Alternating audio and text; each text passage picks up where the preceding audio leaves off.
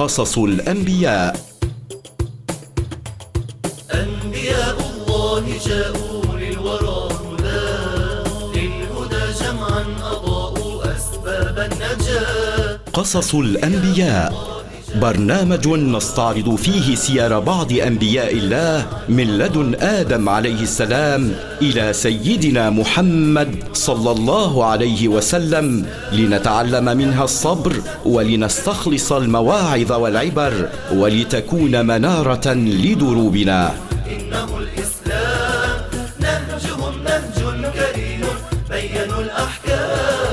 قصص الأنبياء نقدمه في أسلوب شيق خال من الروايات المكذوبة التي كثر انتشارها. دينهم دين عظيم إنه الإسلام. نهجهم نهج كريم بينوا الأحكام. بسم الله والحمد لله والصلاة والسلام على سيدنا ومولانا محمد رسول الله. محمد أحمد المختار أشرف من دعا إلى طاعة الرحمن داعيه. جل ربي عن صفات الأجسام وعن أن يكون كالمخلوقات وصلى الله على سيدنا ومولانا محمد وعلى آله وأصحابه الطيبين الطاهرين. محمد أحمد المختار أشرف من دعا إلى طاعة الرحمن داعيه. لا تنسوا أن تخلصوا النوايا لله عز وجل في أعمال الطاعات. فالقلب يهواكم والقصد رؤيتكم والحب والوجد يكويه. لنا شرف في التحدث عن سيدنا يوسف عليه السلام الذي أعطي شطر الحسن.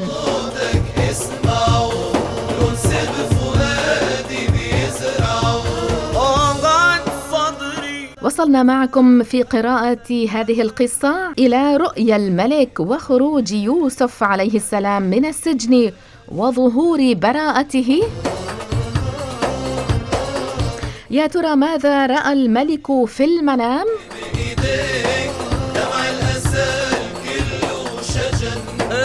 هل تذكرون ماذا وصى سيدنا يوسف الساقي ساقي الملك عندما يخرج من السجن؟ يا ترى ماذا تذكر الساقي عندما سمع برؤيا الملك؟ يا أغلى شخص عندنا يا مصطفانا يا حبيب كيف كان تفسير الرؤيا من سيدنا يوسف للملك؟ وذكرك يا طبيب وعندما سمع الملك بتأويل رؤيا يوسف عليه السلام ماذا أدرك هذا الملك وبماذا أمر؟ قبل خروج سيدنا يوسف من السجن ماذا طلب من الملك؟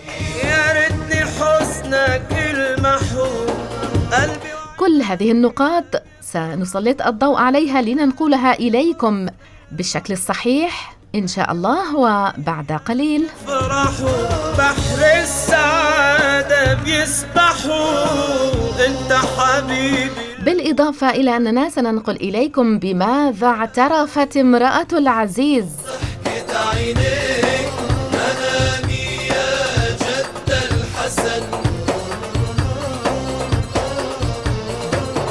هذه هي الفقرة الثانية التي سننقلها إليكم بإذن الله عز وجل. أما الفقرة الثالثة.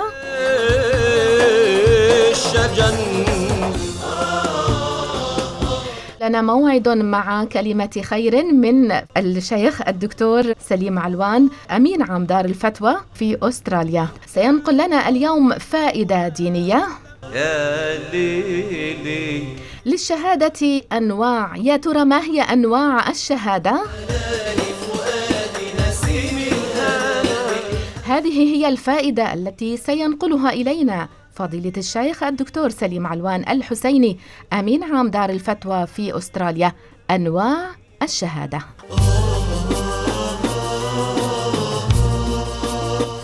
احفظ لسانك. احفظ قول الله عز وجل ما يلفظ من قول إلا لديه رقيب عتيد لا تنس حديث رسول الله عليه السلام.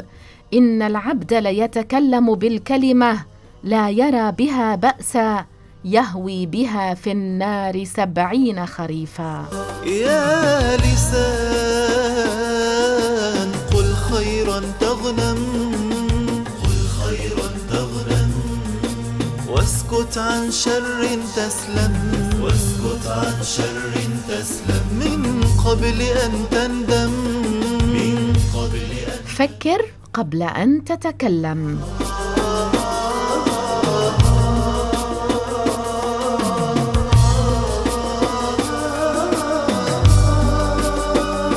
مما يجب الحذر منه قول بعض الناس المثل نبي فإن هذا من الضلال المبين. لأن المثل الذي يطلقونه لا يجوز مساواته بالنبي وكثير من الأمثال فيها كلام باطل. فليتنبه. يا لسان قل خيرا تغنم. واسكت عن شر تسلم. واسكت عن شر تسلم من قبل أن تندم وأيضا عبارة أخرى يجب التحذير منها وهي قول بعض الناس في بلاد الشام فلان عنده الغلط بكفرة. فإن هذه الكلمة هذه الكلمة فيها مساواة الغلط الذي هو دون الكفر بالكفر ومن ساوى الغلط الذي هو دون الكفر بالكفر فقد كذب الشريعة.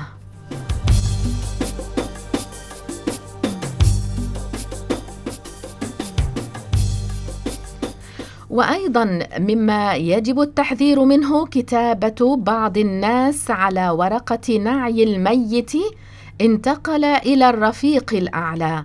فإن الرسول صلى الله عليه وسلم قال وهو يحتضر. بل الرفيق الأعلى جبريل وميكائيل. وهذا خاص بالنبي صلى الله عليه وسلم. ومعناه أختار الرفيق الأعلى جبريل وميكائيل. اذا لا يكتب على ورقة نعي الميت انتقل إلى الرفيق الأعلى.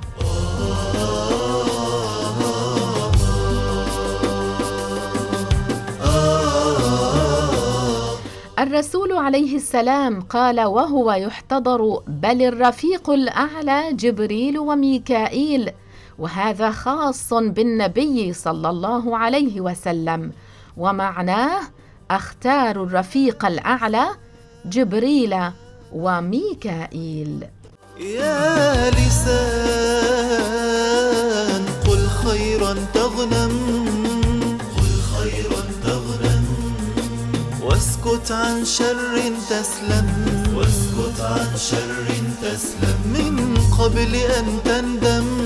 من قبل أن تندم. فاحفظ لسانك.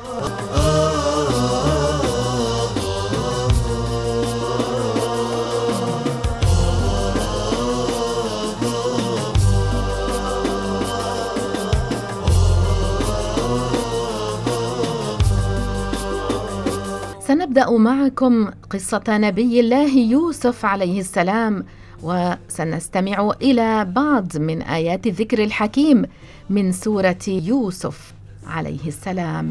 قال الله عز وجل وقال الملك إني أرى سبع بقرات سمان يأكلهن سبع عجاف وسبع سنبلات خضر وأخر يابسات. يا أيها الملأ أفتوني في رؤياي إن كنتم للرؤيا تعبرون. قالوا أضغاث أحلام وما نحن بتأويل الأحلام بعالمين. وقال الذي نجا منهما وادكر بعد أمة أنا أنبئكم بتأويله فأرسلون. رؤيا الملك وخروج يوسف عليه السلام من السجن وظهور براءته. كل حي في الناس نحو الفوات لا بقاء. قدر الله عز وجل بتقديره الأزلي اسبابا لخروج نبيه يوسف عليه السلام من السجن على وجه الاحترام والإكرام. وذلك أن ملك مصر رأى في منامه سبع بقرات سمان خرجن من البحر وخرجت في آثارهن سبع بقرات هزال ضعاف فأقبلت على البقرات السمان فأكلتهن فاستيقظ الملك استيقظ الملك من نومه مذعورا. كن قنوعا يا عيني كن قنوعا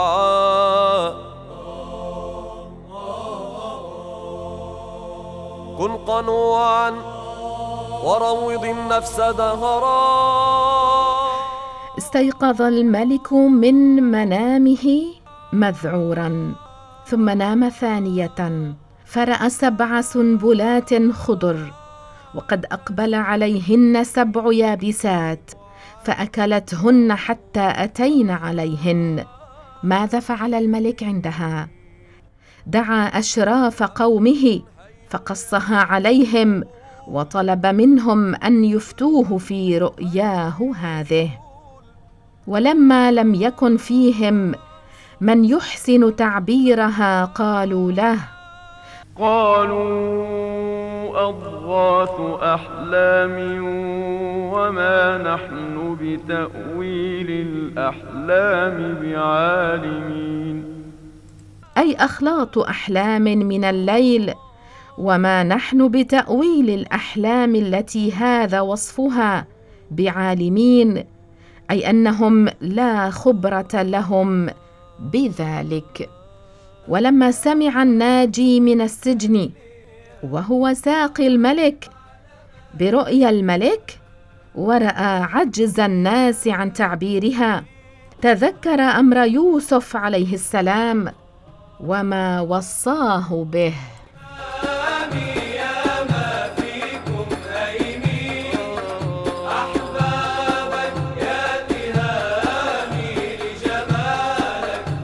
رأى الملك عجز الناس عن تعبير المنام الذي رآه فتذكر تذكر ساقي الملك.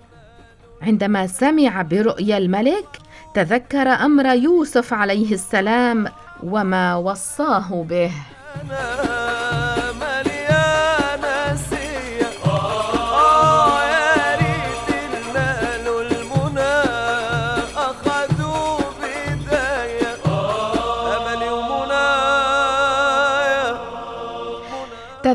تذكر بعد مدة. أي ساقي الملك. تذكر بعد مدة من الزمان وهي بضع سنين التي قضاها يوسف عليه السلام في السجن.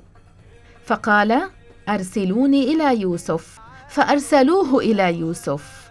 فلما جاءه وقص عليه رؤيا الملك أجابه يوسف عليه السلام إلى طلبه.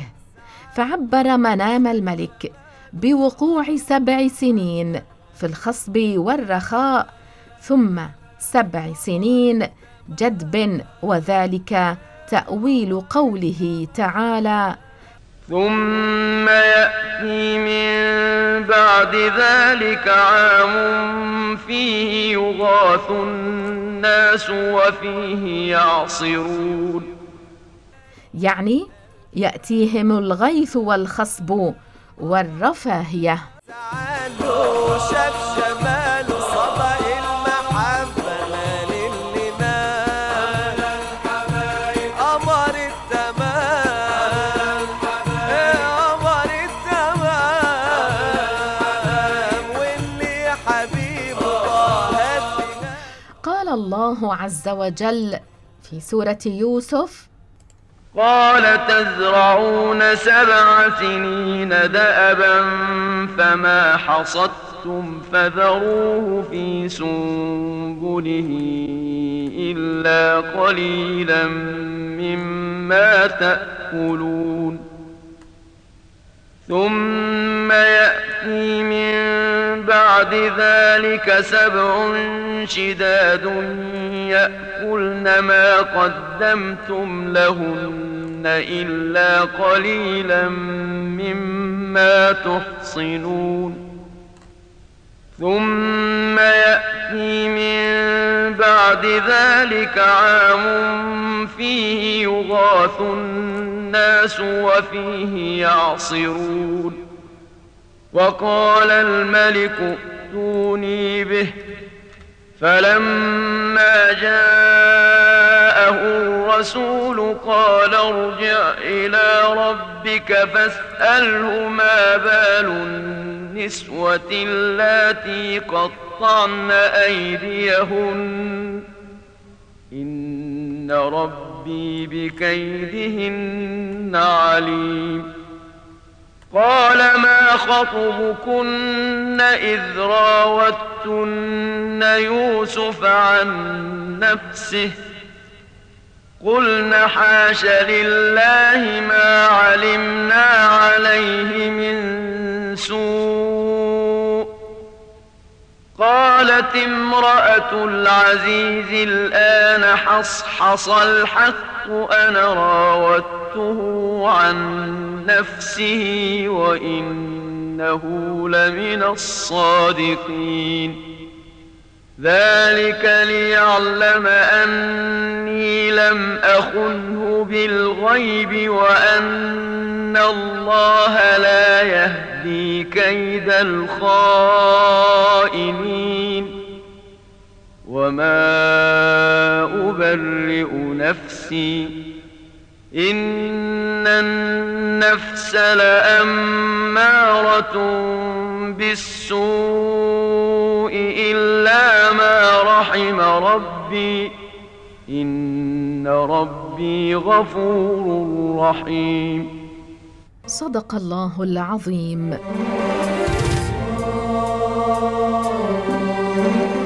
عبر يوسف عليه السلام منام الملك بوقوع سبع سنين في الخصب والرخاء ثم سبع سنين جدب وفيه يعصرون.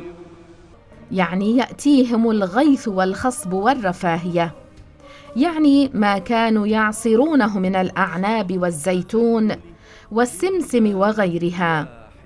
فعبر يوسف عليه السلام لهم رؤيا الملك دلهم على الخير وأرشدهم إلى ما يعتمدونه في حالتي خصبهم وجدبهم. وما يفعلونه من ادخار الحبوب في السنين السبع الأولى التي يكون فيها الخصب في سنبله إلا ما يرصد بسبب الأكل لأن ادخار الحب في سنابله أبقى له وأبعد من الفساد. ثم يأتي بعدها سبع سنين مجدبة يحصل فيها الجدب والقحط فتأتي على المخزون من السنين السبع التي تقدمتها أي نصحهم عليه السلام. نصحهم أن يدخروا الحبوب في سنابله إلا ما يرصد للأكل حتى إذا حل الجدب والقحط وجدوا في مخازنهم ما يسد الرمق ويمسك عنهم الضيق. قد أرشدوا إلى الجنان. وافى آدم نصحهم سيدنا يوسف عليه السلام أن يدخروا الحبوب في سنابله إلا ما يرصد للأكل حتى إذا حل الجدب والقحط وجدوا في مخازنهم ما يسد الرمق ويمسك عنهم الضيق. حتى يأتي الله بالخصب والغيث ففسر عليه السلام البقرات السمان بالسنين التي يكون فيها خصب والبقرات العجاف بالسنين التي يكون فيها قحط وجدب وكذلك السنبلات الخضر والسنبلات اليابسات. ذاك النمرود وبمسعاه وحكمته؟ وقيل إن ساقي الملك لما أرسل إلى يوسف عليه السلام في السجن وقص عليه رؤيا الملك قال يوسف للساقي قل للملك هذه سبع سنين مخصبات ومن بعدهن سبع سنين شداد إلا أن يحتال لهن. فانطلق الساقي إلى الملك. انطلق الساقي إلى الملك فأخبره فقال له الملك ارجع إليه فقل له كيف نصنع؟ مثالا للصبر رغم بليات وكروب عوفي بشفاء المولى. اذا ساقي الملك لما أرسل إلى يوسف عليه السلام في السجن وقص عليه رؤيا الملك قال يوسف للساقي قل للملك هذه سبع سنين مخصبات ومن بعدهن سبع سنين شداد إلا أن يحتال لهن. ولما رجع الساقي إلى الملك وأخبره بتأويل رؤياه التي سمعها من يوسف عليه السلام وقع في نفسه صحة ما قال عليه السلام وأدرك ما عند يوسف من علم وعقل تام ورأي سديد. فقال قال الملك ائتوني بالذي عبر رؤياي وأمر بإحضاره إليه ليكون من جملة خاصته ومن المقربين إليه. فلما جاء رسول الملك إلى يوسف عليه السلام أبى أبى يوسف أن يخرج من السجن حتى يتبين لكل واحد أنه حبس ظلما وعدوانا وأنه بريء الساحة مما نسبوه إليه في شأن امرأة العزيز. سيدنا يوسف طاهر ليس بزان أو فاجر. معصوم عن فاحشة وسفاهات وكبائر قال يوسف لساقي الملك ارجع إلى سيدك وهو الملك فاسأله أن يتعرف ما شأن تلك النسوة اللاتي قطعن أيديهن فإن الله عليم بكيدهن ليعلم صحة براءتي. وإنما أشفق يوسف أن يراه الملك بعين الشاك في أمره أو متهم بفاحشة وأحب أن يراه بعد استقرار براءته عنده. كان مثالا للصبر رغم بليات فرجع رسول الملك إلى الملك وأخبره بما قاله يوسف. يوسف طاهر ليس بزان أو فاجر. معصوم عن فاحشة وسفاهات وكبائر. ماذا فعل الملك؟ دعا النسوة اللاتي قطعن أيديهن ومعهن امرأة العزيز وقال لهن ما خطبكن؟ أي ما كان شأنكن وقصتكن إذ راوتن يوسف عن نفسه. فبماذا اجبنه لا يوجد شيء شانه بأمانته هو مشهور. قط ما ارتكب أجبنه وقلنا للملك حاشا لله ما علمنا عليه من سوء وانكرن أن يكن علمن عليه سوءا وأعلم النسوة الملك براءة يوسف أعلم النسوة الملك براءة يوسف من السوء الذي نسب إليه كذبا وبهتانا. هي ولما رأت امرأة العزيز أن يوسف عليه السلام الذي زجت به في السجن ظلما وعدوانا قد أكرمه الله لعصمته وطهارته حتى صار من اهتمام الملك به أنه يستدعيه ليستخلصه لنفسه. اعترفت. اعترفت امرأة العزيز بما اقترفته وقالت قالت امرأة العزيز الآن حصحص الحق أنا راودته عن نفسه وإنه لمن الصادقين. أي ظهر الحق وصار واضحا جليا واعترفت اعترفت بأنها هي التي راودته عن نفسه وطلبت منه فعل الفاحشة.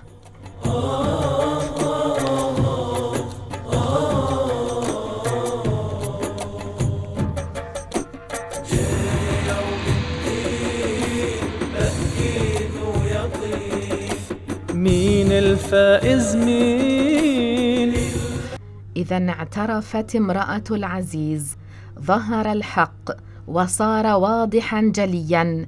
اعترفت بأنها هي التي راودته عن نفسه هي التي طلبت منه فعل الفاحشة. نقف إلى هنا مستمعينا الكرام لنكمل بإذن الله في حلقة مقبلة. ماذا حصل مع يوسف وهو بحضرة الملك؟ وماذا عن قدوم إخوة يوسف عليه السلام إلى مصر لجلب الطعام؟ والشوق زاد وأنا الصادي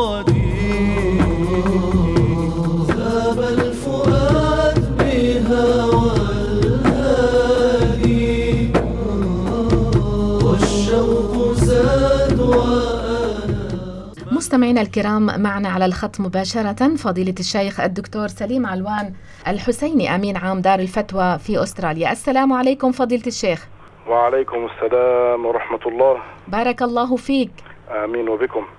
أحببنا اليوم أن ننقل للمستمعين الكرام عبر هذا المنبر الطيب ما هي أنواع الشهادة؟ فلو تتفضل وتحدثنا عن أنواع الشهادة. بارك الله فيك. بسم الله الرحمن الرحيم. الحمد لله ثم الحمد لله وصلى الله وسلم وبارك على سيدنا رسول الله وعلى آله وصحبه ومن والاه أسأل الله سبحانه وتعالى التوفيق والسداد والإخلاص. أما بعد بالنسبة لأمر الشهادات فهي أنواع. فالمسلم الذي يؤمن بالله ورسوله صلى الله عليه وسلم ويحافظ على إسلامه ويتجنب الكفر بأنواعه الثلاثة.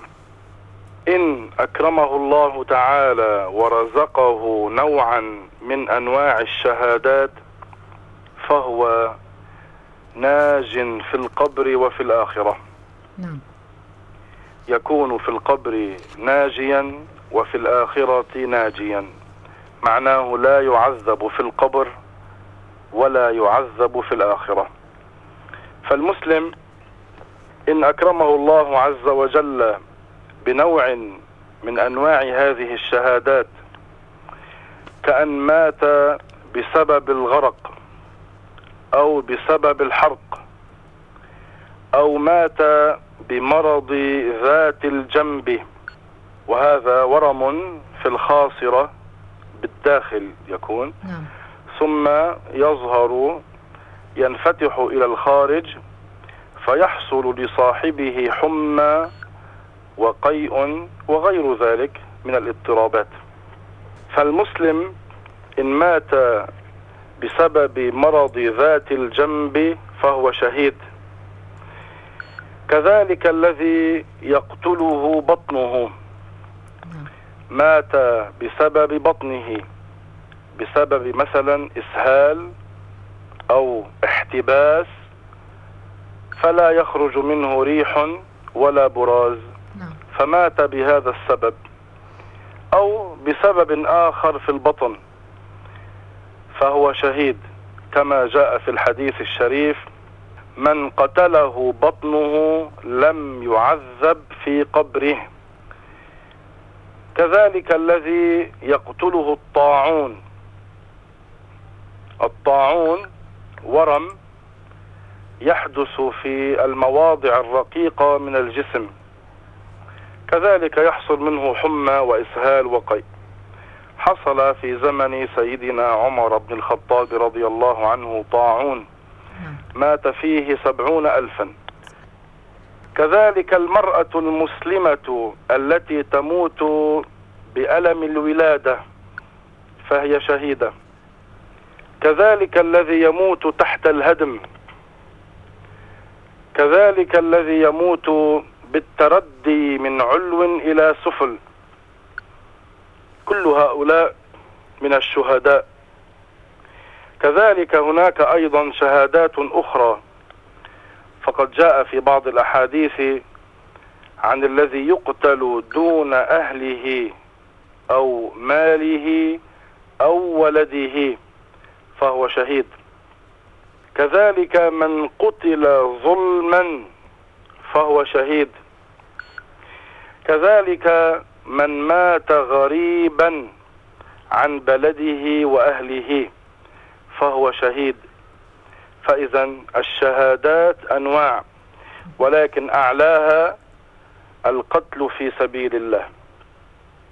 فإذا من رزقه الله سبحانه وتعالى نوعا من أنواع الشهادات فيكون في القبر ناجيا وفي الآخرة ناجيا.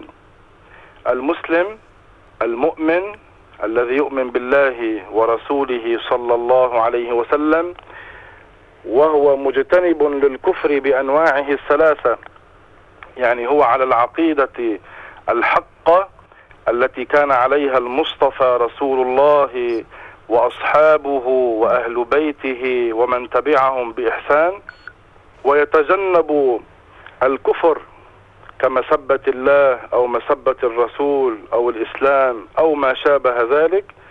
مسلم يحافظ على إسلامه.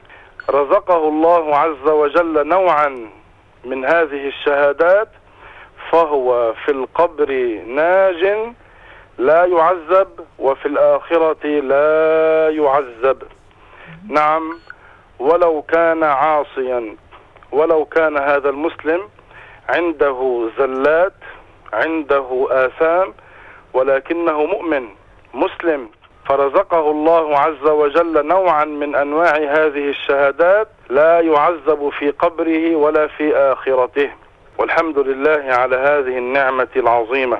نسأل الله سبحانه وتعالى لنا ولكم التوفيق والسداد. أعاننا الله وإياكم على ما يحبه ويرضاه. وبارك الله بكم. بارك الله فيك فضيلة الشيخ ونفع الله بك المسلمين. آمين. بارك الله بكم. السلام عليكم. عليكم السلام ورحمة الله.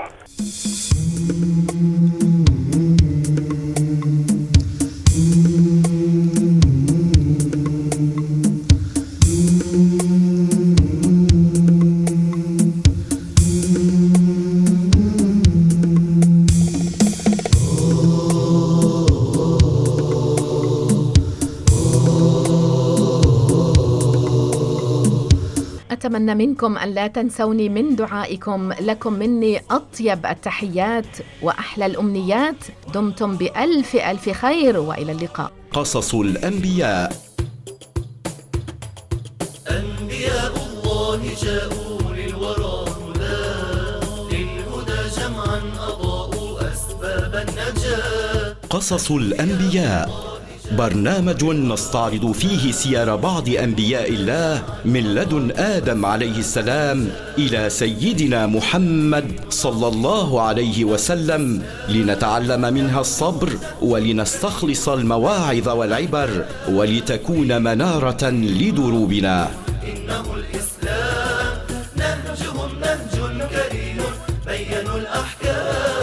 قصص الأنبياء نقدمه في أسلوب شيق خال من الروايات المكذوبة التي كثر انتشارها.